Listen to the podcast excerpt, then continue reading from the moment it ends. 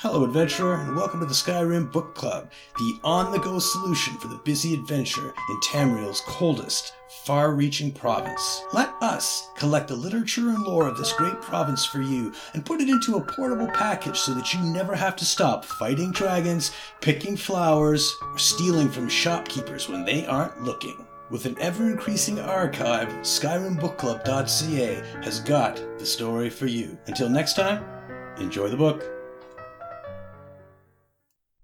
Yours for the Taking by Cottonius Libo, aide de camp to General Lavinia Axius. A call for Colovians to join the Legion of the West Weald. Freeborn Colovians, you are hereby called to serve your homeland, and in the process, serve yourself, your family, and your heirs. Extraordinary news.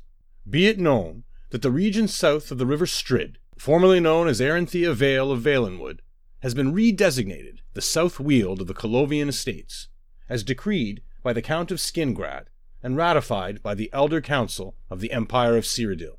The Legion of the West Weald, under command of General Lavinia Axius, has been given the honor of annexing the South Weald and securing its new borders. Opportunities in the West Weald Legion.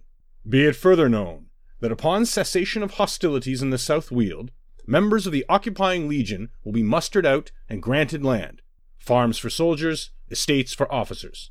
Previous ownership of all said lands has been declared null and void by the Elder Council. Current squatters will be deported or indentured and put to useful labor on behalf of the new owners. Glory, adventure, and prize money. Serve in the South Weald and earn the plaudits of a grateful Colovia. Consider also that after previous conflicts, many freeborn Colovians were able to enter the lower nobility by virtue of the copious ransoms elicited from the families of imported prisoners. This may be the best chance for advancement in this generation.